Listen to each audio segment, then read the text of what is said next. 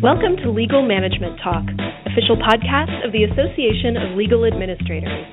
I'm your host, Christina Vragovich. Joining us today is Steven Levy, who will be a speaker at ALA's annual conference and expo. That's May 22nd through 25th at the Los Angeles Convention Center. Steven is here to give us a preview of his session, Project Management for the Legal Administrator. Welcome to the show, Steven. Well, thank you very much for having me. So tell us a little bit about yourself and your work. All right. I have been managing businesses, leading businesses and projects and teams on uh, on three continents for about 35 years, and I spent much of that time, more than half of it, at Microsoft, a little company that people might have heard of, uh, mm-hmm. where I worked for quite a while as the director of technology and operations in the legal department. And I have, since leaving Microsoft, uh, which I did about six or seven years ago, I semi retired and set out to see if I could make the world a little bit of a better place in a very small way, to the best of my abilities, by helping lawyers and legal teams and legal administrators manage their projects a little bit better. It's something that I saw work fairly poorly over the years. And I've discovered that project management, especially in the professional spaces, is not nearly as hard as people make it, and there is a lot we can learn from traditional project management. Traditional project management doesn't apply by itself, but there's a lot we can learn that we can use to make our lives easier and better and uh, serve our clients better and serve ourselves better as well. Sounds great. So, project management is is an essential component of all businesses. Um, what are the particular challenges that legal administrators face in this area? Well, I think they face four particular challenges. Uh, one is resistant lawyers, lawyers who are just resistant, not just to project management, but to legal administrators doing anything that they feel in some inchoate way infringes on their space, their their territory. Uh, number two is that the legal administrators have a low amount uh, of power, both per per, the lawyers perceive that they don't have a lot of power. They perceive that they don't have a lot of power, and to some extent, that's real. It's not just perception. And I think that that is not always true. And I think administrators have more power in different directions than they may realize they have. But part of it is learning how to exercise that effectively, so that you're working in partnership with what the legal team overall needs to achieve. Third is, I think, fairly obvious lack of knowledge. The administrators don't have a whole lot of knowledge of what they can do as project managers uh, some of it they actually may have, they don't know they have. They've learned over the years how to accomplish certain things. I mean, most project management, frankly, is common sense. And I had one client who used to introduce me. I, I spent, oh, I don't know, five or six or seven sessions at this firm, eventually training all of the attorneys and many of the paralegals in the firm. And he, there was a managing partner who used to introduce me. Uh, he said, Here's Steven B. Levy. He wrote the book on the subject. He's going to talk to you for the rest of the day about common sense. And I loved it. I mean, that's exactly what it is.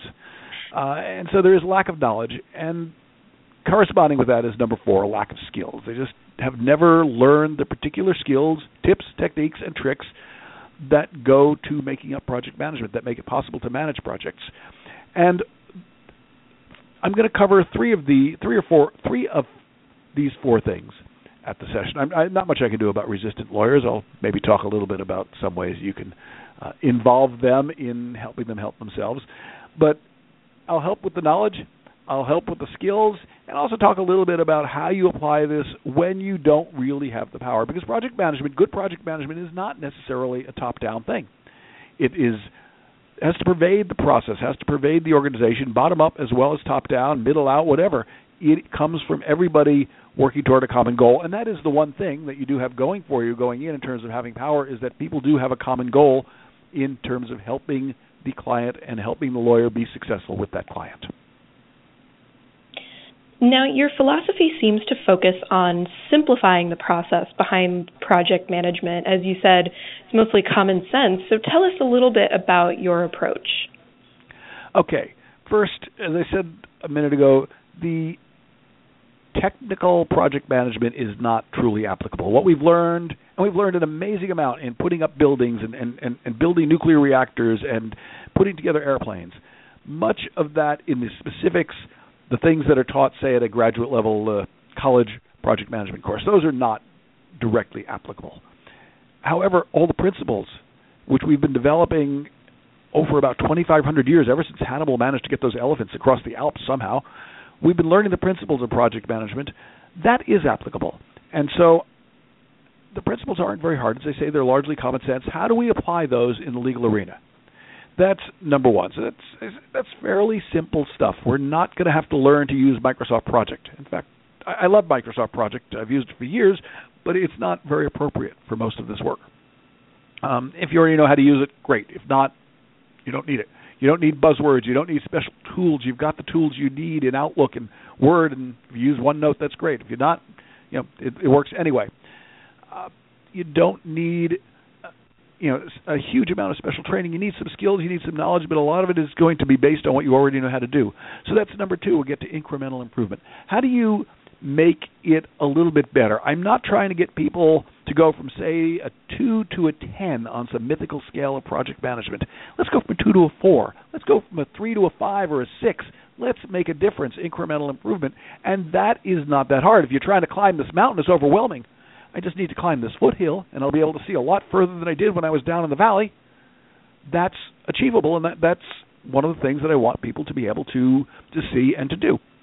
Uh, number three is that in traditional project management, there is very low variability. If I'm pouring a foundation, I know I need 142 yards of concrete to pour that foundation. Now it might be 143, it might be 141, but it's not 160, it's not 90.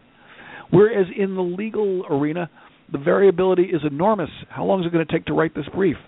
Well, I don't know, a day, four days, somewhere in there, um, because I don't know what I'm going to learn. I don't know what I'm going to find on the way, and to some extent, you need to do it the other way around. You need to say, how much time can I afford to spend writing this brief? What is it worth to the project?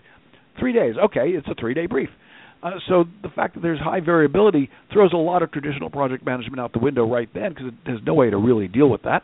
And so we need to use some common sense and apply it and take some of the lessons and say, how do we make this work? How do we turn things that are high variability into things that we can control, things that we can take charge of?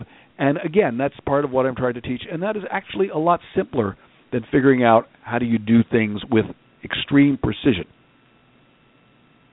Right, and tools that you may or may not know how to use, and right. having to get everyone up to speed on training. Now, the other side is the people. Project management has a lot to do with accountability. How does improving project management affect working relationships? I think that's a great question. Uh, there are five things that you can manage, and you can manage the project, but you can manage time, you can manage money, you can manage the client, and the fifth is the people. You have the team. You have to manage all of those. And the worst project managers that I have worked with over the years uh, both as somebody who's tried to mentor them and often as a customer or client to them, have been invariably those who are worst at managing the people. So building relationships, and that's something a legal administrator has to be good at. You have to do that because you're working from a position of not a lot of power. Therefore, if you're going to get things done, you have to do it by building strong working relationships. Uh, and most people have intuitively figured out how to do this, or on the, they're on the path to, to doing it. Uh, project management becomes a big part of that. As I said, a lot of this has to do with common sense. Common sense leads to accountability. I'm going to be accountable for the things that I do and the things that I can control, and being then clear what can I control and what can I not control? What can I take charge of? What can I make happen? What can I not do anything about?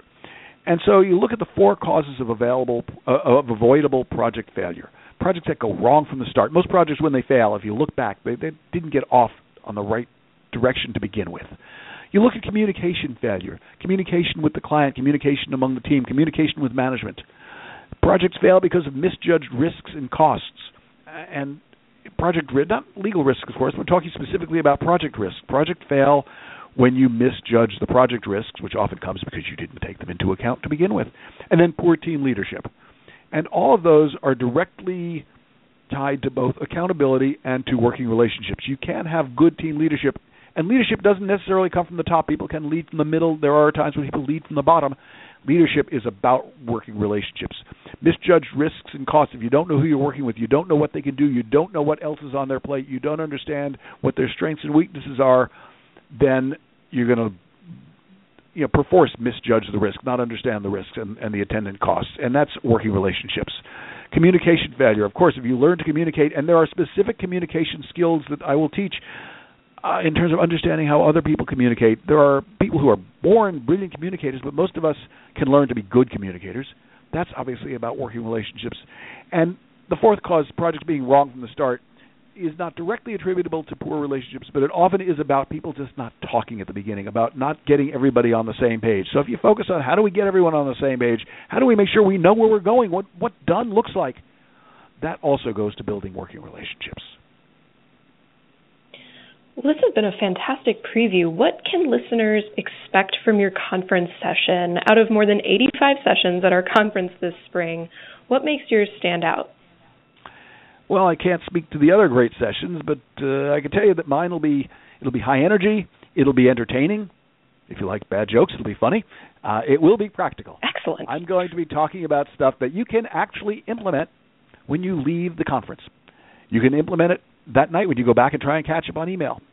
Uh, and you'll also learn, you know, to manage projects with less work, less stress. Learn to minimize the risks, and learn how you how the feeling of accomplishment really plays into all of this. It's not just you know learning to learn to have these feelings of accomplishment, which is sometimes something in itself, but actually figuring out what you can accomplish. How do I make a difference? How do I get from that two to a four, from a three to a six on, on my mythical scale? So my commitment is that I'm going to show you things that you realize you always sort of knew, you didn't know what to do with. You didn't know how to make it actually work. I'm going I promise that I'm going to make those things available, and I think based on what I've seen in the past, people will take to them and they will take those away and be able to do something with them. Now, this is not one size fits all. There isn't going to be oh one great revelation that everybody's going to get, but there are going to be a bunch of things that you can take away, two or three of them that you can do tomorrow, and your two aren't going to be the same as her two, and they're not going to be the same as his two or three. Also, there is a side session that I'm doing in the uh, the pseudo TED Talks uh, called 10 Minutes to Better Our Meetings. Bold Bite session. Mm-hmm. Bold, bold bites. That's right. Um, and so, yeah, I, I shouldn't use that the T word. Um, that's probably copyrighted. but uh, the T word I'll use is 10 minutes to better meetings because everybody loves meetings. We just love wasting our time in meetings, right? Oh yes. Uh, and if that's you, then, then don't come to the session unless you want to hear some of the same bad jokes. Uh, maybe different bad jokes.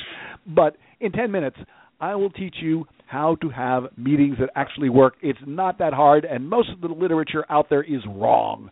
Take it from somebody who has done this for years for a living at a company that was Microsoft was incredibly meetings heavy, and eventually, with the help of the people that I worked with, we figured out how to have effective meetings that started on time, that ended early, and that got stuff done. And I will share that with you. Sounds like a miracle. Steven Levy, thank you so much for coming in and talking with us. And thank you so much to our listeners out and subscribers out there. Learn more about our annual conference and expo and register at ac2016.alanet.org. That's ac2016.alanet.org. Until next time.